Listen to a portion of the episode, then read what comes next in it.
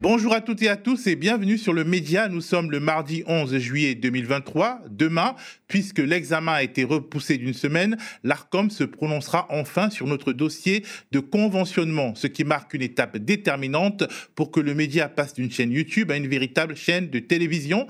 Nous sommes donc dans la dernière ligne droite et avons plus que jamais besoin de vous. Vous êtes plus de 54 000 à avoir signé notre pétition sur notre site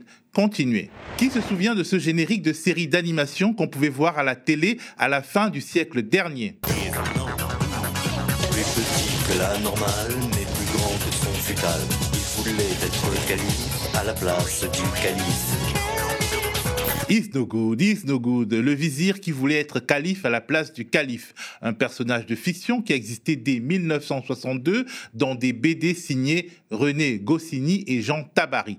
Dans la France de 2023, on a plutôt un premier flic qui rêve pour l'instant d'être Premier ministre à la place de la Première ministre, voire président après le président, et qui, en plus de manœuvrer en coulisses, essaye d'adapter le en même temps macronien à la gestion de ce qu'il est convenu d'appeler l'affaire Naël, avec un cynisme à faire frémir le plus endurci des analystes. De cette histoire et d'autres, nous allons parler dans ce nouvel épisode de votre bulletin d'info d'été Made in le Média.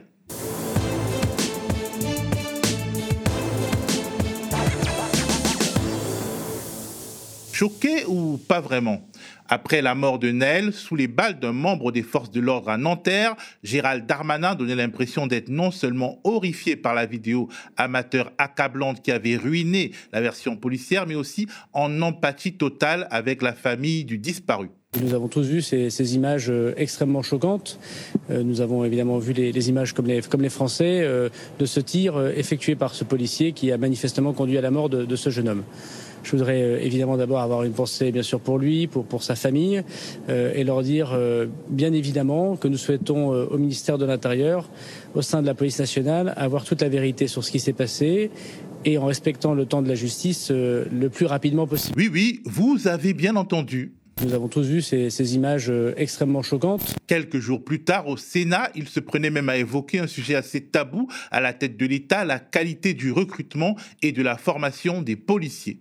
Je constate avec vous, si vous me le permettez, que je suis à la tête d'un ministère où, à part les commissaires de police, ce que nous recrutons, c'est souvent des enfants, pour reprendre notre mot, de 18, de 19, de 20 ans, qui n'ont pas fait de très grandes études et qui choisissent le service de la nation par la police et la gendarmerie. Je ne suis pas à la tête du ministère de la Justice, où les gens passent des concours à Bac plus 4, Bac plus 5, ou à l'éducation nationale, où les gens sont très mal payés, par ailleurs, comme les policiers, mais enfin, ils ont un capital social euh, très important. Mettons-nous quelques instants à la place d'une majorité de jeunes qui choisissent ce service de la police et de la gendarmerie que nous devons former, nous. Et oui, ça demande une exigence supplémentaire, parce qu'en plus, ces personnes ont la contrainte légitime des armes et donc par ailleurs une responsabilité supplémentaire. Et à nous de savoir pourquoi et pour quelles raisons ils veulent rentrer dans la police et la gendarmerie. Ces propos lui vaudront d'ailleurs une volée de bois vert de ses protégés avec quelques jours de retard. Et pourtant, en même temps, le ministre de l'Intérieur envoie des signaux de connivence aux policiers par qui le scandale est arrivé et par la même occasion à la frange la plus radicalisée de la corporation. D'abord, Gérald Darmanin a annoncé porter plainte contre Oise Hebdo,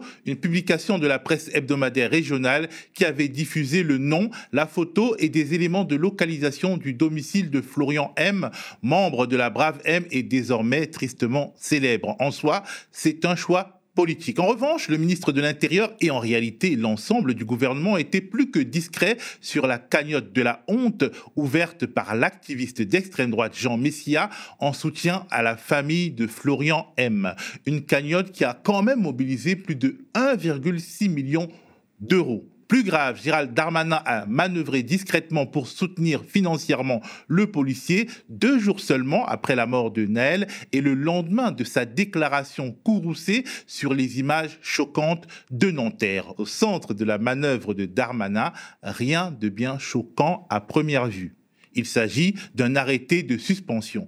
C'est le quotidien Libération qui nous l'a révélé hier et qui nous explique en quoi cette décision ministérielle sert les intérêts financiers du policier, par ailleurs couvert d'or par ses soutiens en ligne. Pour saisir en quoi cette décision est purement une mesure de bienveillance et n'est pas commune, il est nécessaire de revenir sur les règles de la suspension dans la fonction publique. Il s'agit d'une mesure conservatoire qui n'a pas de caractère disciplinaire. Surtout, le but d'une suspension est en théorie d'écarter un agent mis en cause pour protéger le bon fonctionnement d'un service. Or, dans le cas de Florian M, cette mesure est totalement inutile.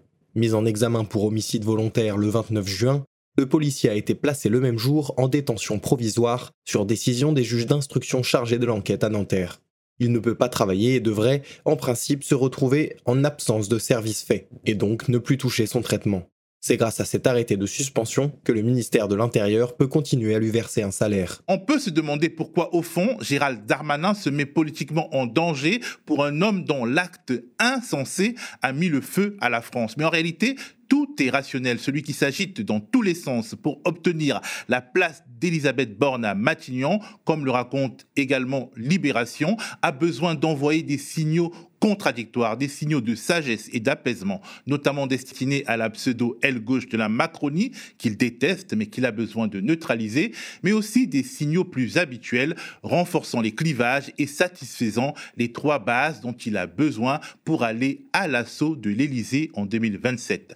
Les macronistes radicalisés, les électeurs des républicains et ceux du Rassemblement national. La fameuse triangulation qui avait valu à Nicolas Sarkozy, son mentor, son succès à l'élection présidentielle de 2007. Opacité, absence de politique cohérente, dépenses en augmentation, c'est dans ces termes peu flatteurs pour la Macronie que la Cour des comptes a étrié dans son rapport paru hier le recours de l'État au cabinet de conseil privé. Concernant les dépenses tout d'abord, elles sont passées depuis 2014 de 11 millions à 200 millions en 2022, de 11 millions à 200 millions et ce n'est peut-être qu'un minimum, car la Cour des comptes explique en outre que la médiocrité des données budgétaires disponibles rend difficile le suivi précis de ces prestations de conseil.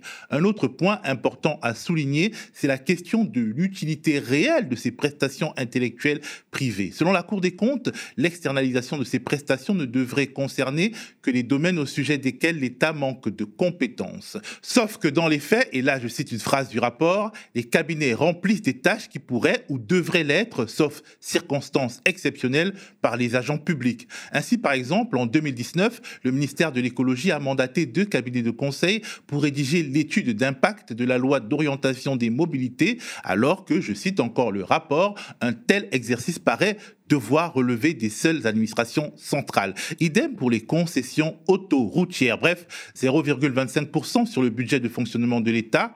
On ne peut pas dire qu'il s'agisse d'un pognon de dingue, mais quand même, ce pognon pourrait être mieux dépensé dans les services publics, par exemple, si ces missions étaient confiées à l'administration, d'autant plus que la qualité des prestations issues de ces cabinets privés est plus que douteuse, car si l'on en croit la commission d'enquête sénatoriale sur les cabinets de conseil qui avait été menée en 2022, les rapports de McKinsey, par exemple, avaient été bâclés, se contentant entre autres de copier-coller des rapports déjà faits pour d'autres pays et de compiler des données open source. On va dire qu'en termes de méthode et de rigueur scientifique, on a vu mieux.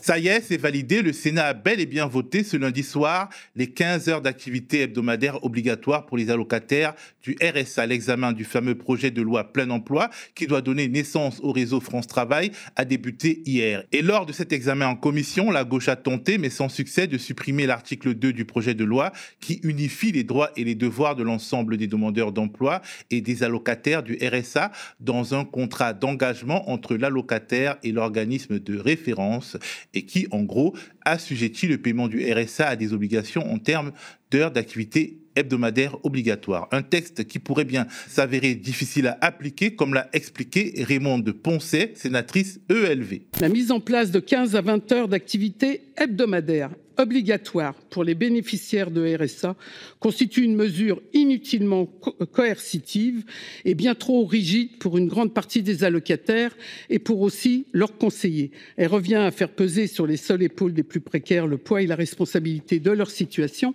Et il est vrai que demain, comme ça ne sera pas applicable, comme ça ne sera pas possible, comme l'a montré le contrat emploi jeune et comme le montreront peut-être demain les 18 euh, départements, euh, les allocataires pourront se, retourner contre le département. En réalité, sur cette affaire, le gouvernement semble doublé sur sa droite par les sénateurs, les républicains, qui ont voulu inscrire dans le marbre les fameuses 15 heures hebdomadaire d'activité de manière plus rigide que ce que l'exécutif, confronté à la réalité, souhaite aujourd'hui. Aujourd'hui, parce qu'à la base, tout part d'une idée de Macron lors de la dernière campagne présidentielle, une idée qui entendait caresser la droite dans le sens du poil.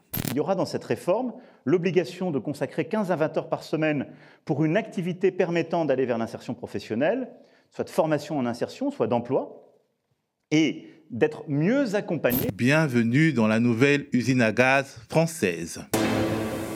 Et voilà, c'est la fin de ce bulletin d'infos quotidien qui entre dans notre programmation d'été. Comme à chaque fin de saison, nous réduisons quelque peu la voilure avec notamment la mise en pause de nos directs. Mais l'actualité ne s'arrête pas et nous continuons à vous fournir dans ces moments importants nos reportages, enquêtes, entretiens, plateau d'analyse, de débat et de décryptage, et ce au quotidien. Vous le savez, l'intégrité de notre projet éditorial unique dans le paysage audiovisuel français dépend toujours de votre soutien et de vos dons.